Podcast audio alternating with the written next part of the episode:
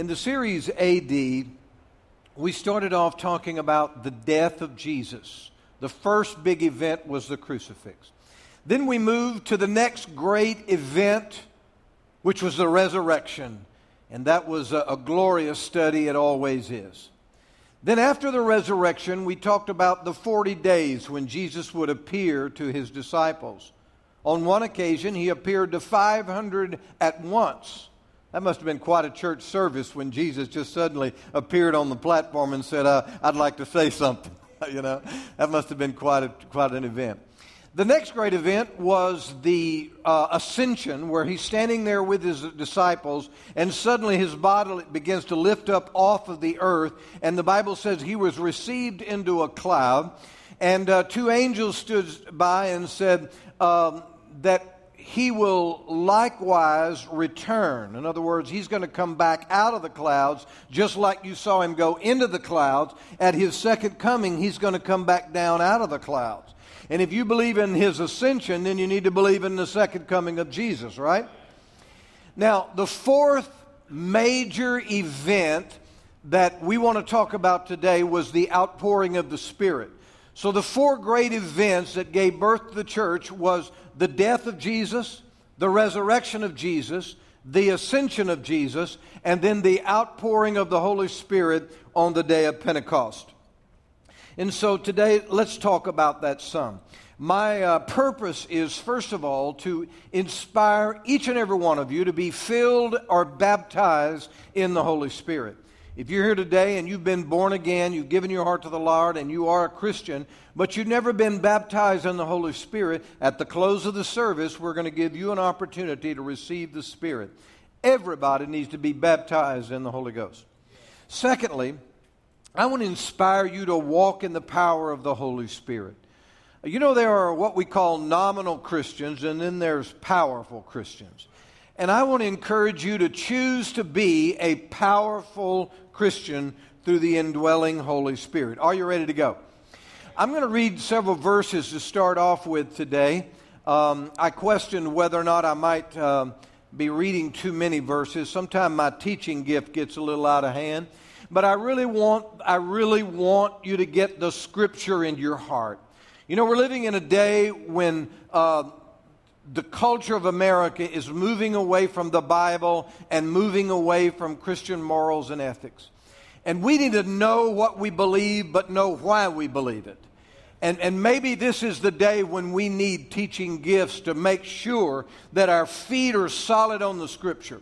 Because if your feet aren't solid on the Scripture in the day we're living in, uh, your mind can be changed and you can get way off if you're not anchored in the Word of God. So part of my motivation today is to anchor you in the Scripture. Let's go to the book of Luke chapter twenty-four, verse forty-four. Uh, Luke was a physician and obviously a brilliant man, as all physicians are. And God chose him to record the greatest events that's ever happened in the history of the world. And one of the events was the ascension of Jesus Christ, which is recorded in Luke chapter twenty-four.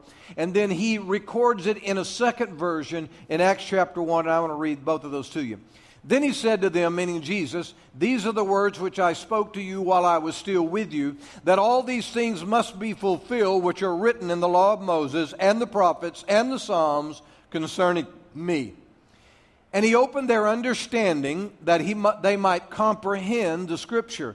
I'm glad the Holy Spirit is here today to open our understanding so we can comprehend the Scripture. You know, the Bible is not like any other book.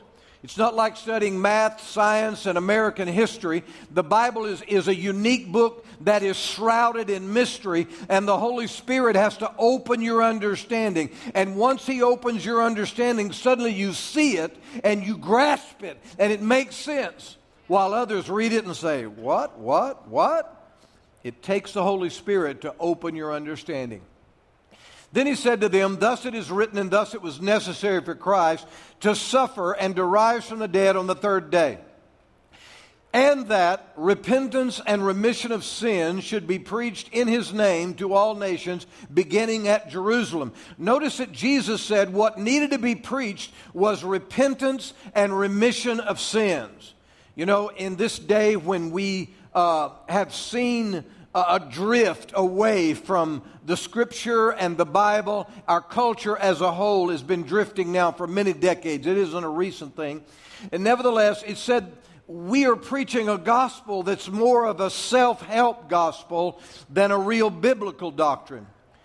How to improve yourself. How to live a happier, better life. How, how to, to achieve your goals and fulfill your dreams. When I hear preachers preach today, it seems like we're doing more dreaming than we are preaching. Jesus said that repentance and remission of sin should be preached in His name. Repentance is about recognizing I am a sinner and I need to repent, turn away from those sins and get them out of our lives. Remission is talking about forgiveness, that God will forgive us of our sins and wash them out of our lives and free us from sin. There's a great emphasis on grace today.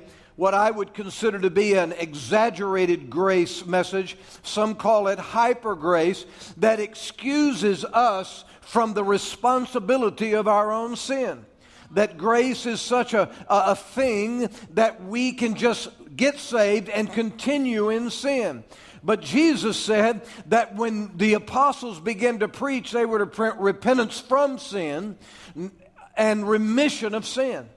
And so we need to make sure that we understand we have responsibility for our sin. We must repent of our sin and turn away from it. Can you say amen? Amen.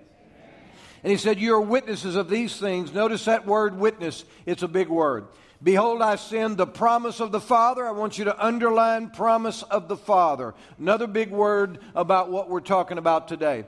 The promise of the Father upon you. But tarry in the city of Jerusalem until you are endued with power from on high. And He led them out as far as Bethany, and He lifted up His hands and blessed them. And now it came to pass that while He blessed them, that He was parted from them and carried up into heaven. Now, let's go to the book of Acts chapter one. The same Doctor Luke is going to give us another account of the same situation. And being assembled together with them, He, meaning Jesus, commanded them not to depart from Jerusalem, but wait for the promise of the Father. Everybody say, the promise of the Father, which He said, you have heard from me. In other words, I've already been teaching you about the promise of the Father. You've heard this from me. Besides all the other Old Testament prophecies, besides what John has said, while I've been with you, I've been teaching you about the promise of the Father. For John, that meant John the Baptist, truly baptized with water. But you shall be baptized with the Holy Spirit not many days from now. Notice it says baptized with the Holy Spirit. That word baptism is used in several ways in Scripture. The Bible talks about how that we're baptized into one body, symbolizing an entrance into the body of Christ. The Bible talks about water baptism. Water baptism is when you uh, go into a body of water and you're submerged in that water. It's a symbol of the washing away of your sin. It's your water baptism. Jesus said, he that believes and is baptized, meaning water baptism, shall be saved. The third baptism is what we're reading about here. It's the promise of the Father. It's the baptism of the Holy Spirit. These are the three baptisms your Bible teaches. Therefore, when they had come together, they asked him, saying, Lord, will you at this time restore the kingdom of Israel? And he said to them, it is not for you to know the times of the season which the Father has put in his own authority. But you shall receive power when the Holy Spirit has come upon you, and you shall be witnesses, there's that word again, witnesses to me in Jerusalem, in Judea, Samaria, and to the ends of the earth. Now when he had spoken these things, while they watched, he was taken up, and a cloud received him out of their sight. And so the last thing Jesus said right before he ascended, remember he had been coming and going for forty days and forty nights, and the last thing he said right before he was taken away, listen, you guys go to Jerusalem and you wait, because the baptism of the Spirit, the promise of the Holy of the Father is coming upon you. Go wait in Jerusalem and it's going to happen. So they went to Jerusalem and they waited ten days in an attitude of prayer and, and, and in uh, corporate fellowship and prayer. And then on the day of Pentecost, Acts chapter two, the Holy Spirit was poured out, and they received the promise of the Father. So the fourth great event is the outpouring of the baptism of the Holy Spirit that was released on the day of Pentecost. You see, Jesus, a primary element of Jesus' mission to earth was to deliver the Holy Spirit. Let's talk about the primary missions of Jesus. Number one, his primary mission was to become the Lamb of God, to suffer and die at Calvary so you and I can have forgiveness of sins and our salvation. The second thing he came to do was to preach the kingdom of God. You see, all heretofore, it was all about the nation of Israel. But Jesus came and preached the kingdom of God, which would be worldwide and would be in the hearts of all of us. The third primary mission of Jesus was he came to seek and to save that which was lost. He came to destroy the works of the devil in our individual lives. And fourthly, he came to deliver the Holy Spirit to the earth. This is a primary element of the ministry of Jesus Christ. I read to you where Jesus quoted John the Baptist. John the Baptist was Jesus' cousin, six months older, and his ministry began about six months before Jesus Christ. And so John went out and began to preach repentance, and the Bible says that multitudes came from Jerusalem and the area of Judea, and they came into John's baptism, and they were water baptized as a symbol of their repentance. But as John was preaching and teaching, he continually pointed to the fact that there was someone else coming after him. He said, he's mightier than I am. I'm not even worthy to stoop down and unloose his shoes. This guy is so great. And he will baptize you with the Holy Spirit. That's in the book of Matthew chapter three, verse eleven. I'm going to read it and move on. I indeed baptize you with water, John said, unto repentance, but he who is coming after me is mightier than I, whose sandals I'm not worthy to carry. He will baptize you with the Holy Spirit and in fire. And so John had a, just a simple message. The Lamb of God is coming, and he will baptize you with the Holy Spirit and fire. And so Jesus came on the scene. John points him out, and multitudes began to follow Jesus. The Bible says that in the end, Jesus baptized in water more disciples than John, except Jesus himself never baptized anybody in water but his disciples. That's John chapter four. So Jesus had multitudes that came to follow him, and he likewise baptized them unto repentance, but his disciples performed the baptism. You see, Jesus didn't come to himself baptized with water. He came to baptize with the Holy Spirit. And so that is an essential element of why Jesus came. Jesus referred to it as the promise of the Father, the promise of the Father. Receiving the Holy Spirit, it being poured out to all mankind, was a promise the Father had given through the prophets in the Old Testament, the promise the Father had given through John the Baptist, and the promise that Jesus gave to them. It was the promise of the Holy Spirit. In the book of Luke, chapter ten, or rather chapter eleven, verse eleven, I want to read. A son, if a son asks for bread from any father among you, will he give him a stone? Of course not. Or if he asks a fish, will he give him a serpent instead of a fish? Of course not. Or if he asks an egg, will he give him a scorpion? Of course not. If then, you being evil, know how to give good gifts to your children, how much more will your heavenly Father give the Holy Spirit to those that ask him? Now, this is the ministry of Jesus, and he is teaching them about the Holy Spirit that is going to be given as a promise from the Father. And we learn a lot of things from these verses, and I'm going to hit just a couple of highlights. First of all, he says, if a son asks, you need to be a son.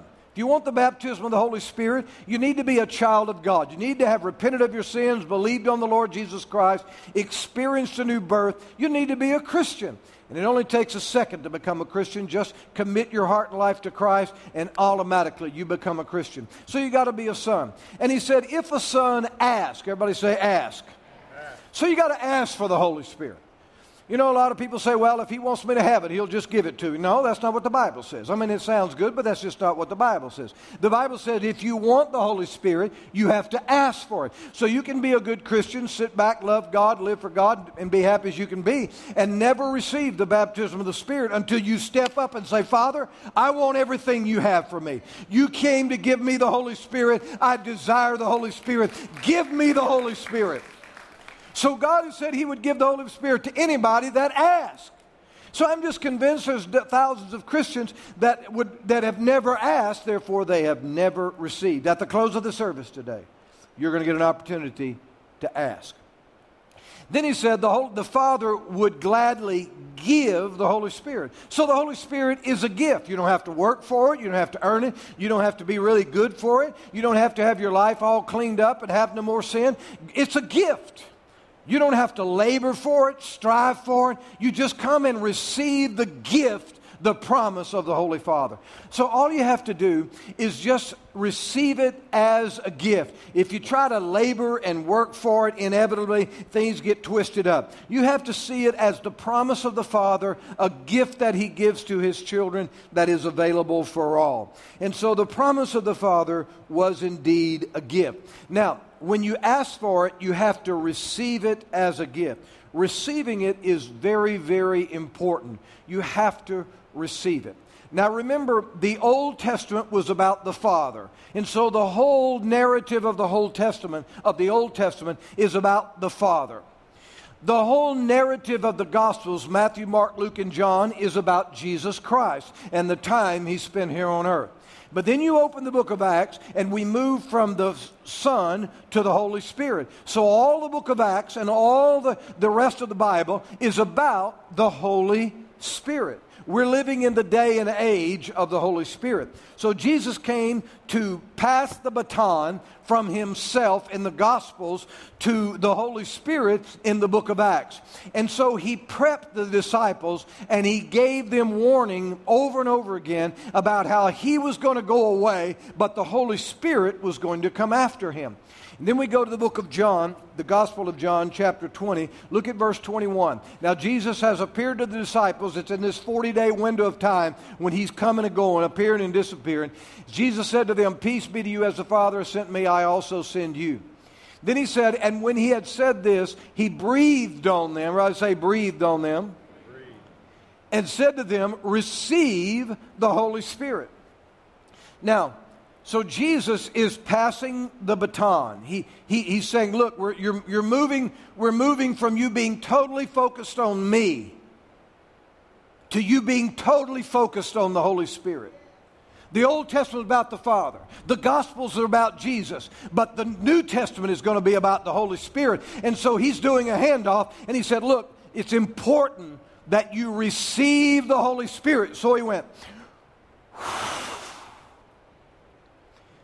and when I get to heaven, I want to know the rest of the story.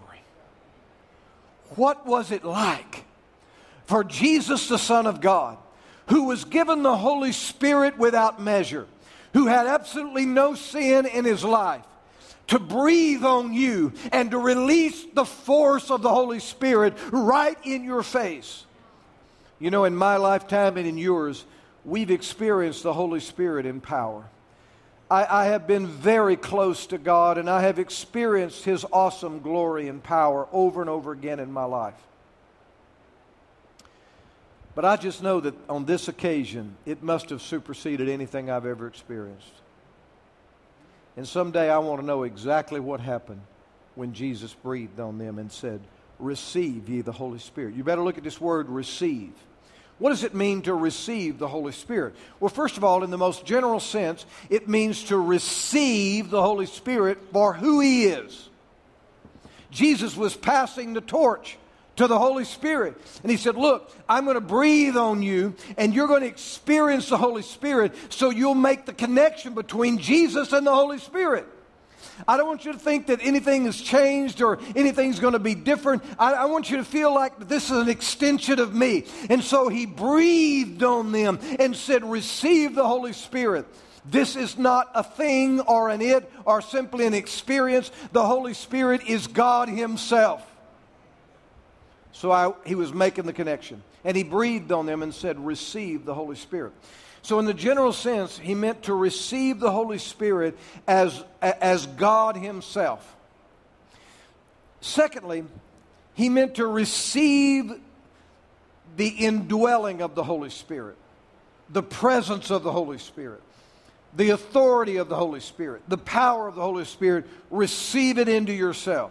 You know, it's one thing to acknowledge the Holy Spirit. It's another thing to receiving into Him into your being and allow Him to become the Lord of your life. To be filled with the Spirit, led by the Spirit, empowered by the Spirit is another thing. So Jesus was saying, look, I don't want you just to acknowledge that the Holy Spirit is God. I want you to receive Him into yourself and let Him empower you, lead you, and guide you, and begin to follow the Holy Spirit like you have followed me. Jesus' purpose was to give them a foretaste and to pass the mantle so that in the same way they had followed Him and walked with Him and been guided and led by Him, that now the Holy Spirit would step into His place and begin to lead and guide them and empower them. So that wherever the apostles went, wherever the disciples went, as many as apostles as uh, disciples as there would become, wherever they would go in the world, the Holy Spirit would be with them. You see, Jesus said, it's, it's better for you for me to go away and the Holy Spirit to come back. It's to your advantage. You see, even when Jesus was in the confines of a human body, He could only be at one place at one time. But the Holy Spirit can be every place at the same time.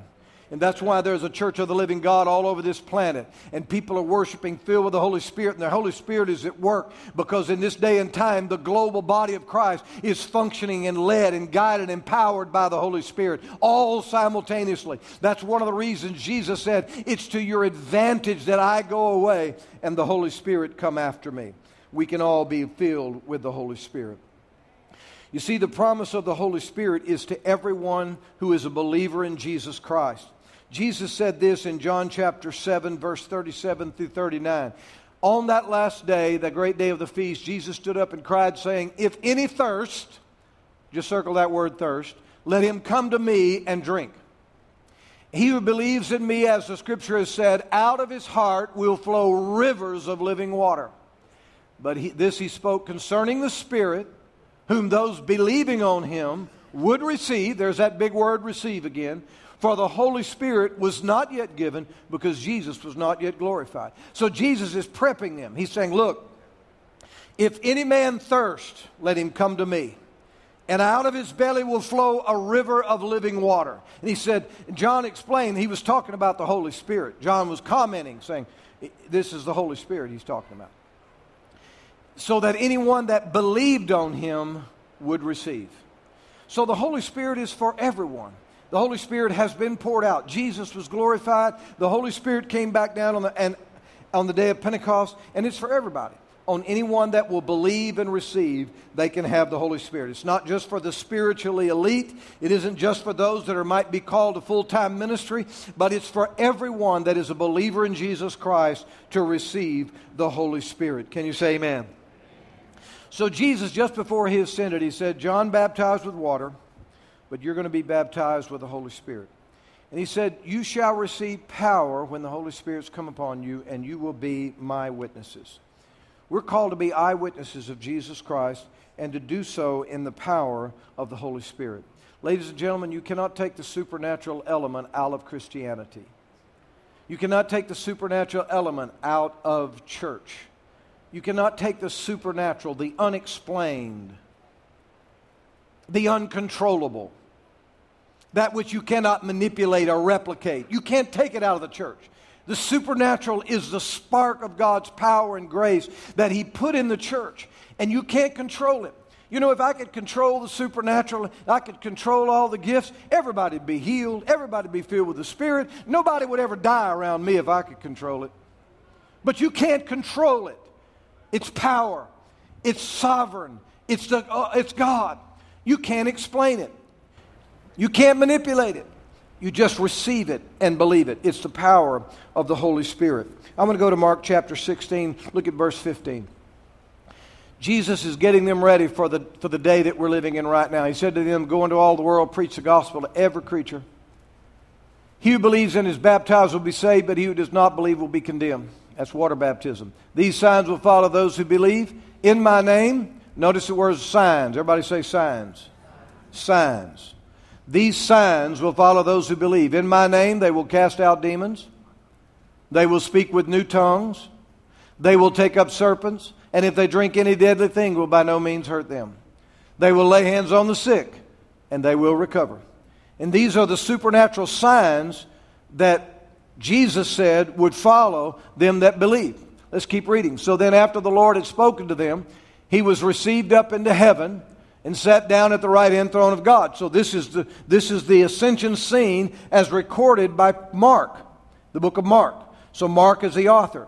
Mark was not an apostle, but he was one of the original believers, though a very young man. We believe that the book of Mark was actually Mark dictating the story that the apostle Peter told. Go back to the verse. I'm not quite finished. Let me move on. And they went out and preached everywhere. Everybody say everywhere. Everywhere. And the Lord working with them and confirming the word through the accompanying signs. So they went out and preached. And the Lord was working with them. And as he worked with them, he confirmed the, what they were teaching with these various signs that were being, that were taking place. So speaking in tongues is a sign. It's an indication. And it is a verification that God is at work in our midst. Don't be afraid of speaking in tongues. Don't be ashamed of speaking in tongues. Use it with wisdom. Do not be belligerent or ignorant with him, but use it as a sign that God uses to confirm the word that is being spoken. And so we are witnesses of what he has done in our lives, and we are power witnesses. God uses us and to speak his word and confirms it with signs and with wonders. Now when it says I shall receive power, of course he's talking about the indwelling spirit. It will be power to overcome sin in my life, power to live the life he wants me to live. It will be power to serve him, power to do his will, power to accomplish his work in my life and to accomplish work for his kingdom. It'll be spiritual power, power that you will use in warfare. The Bible teaches that we're warring against in invisible forces of darkness, principalities and powers that are behind all the evil of the world. We confront those demonic personalities with the power of the Holy Spirit. The power of the Holy Spirit gives you ability to do things you've never been trained to do, taught to do, have never done in your life. But the Holy Spirit gives you the power to achieve these things. It's ability, it's know-how, it's competency. And so you get saved, and Jesus Christ and the Holy Spirit comes into your heart. And uh, you're as saved as you're ever going to be. Right that moment. You're just as saved as you're ever going to be. You're going to go on and receive a water baptism. And that's an outward expression of an inward experience. But you're already saved. Then you're going to receive the baptism of the Holy Spirit.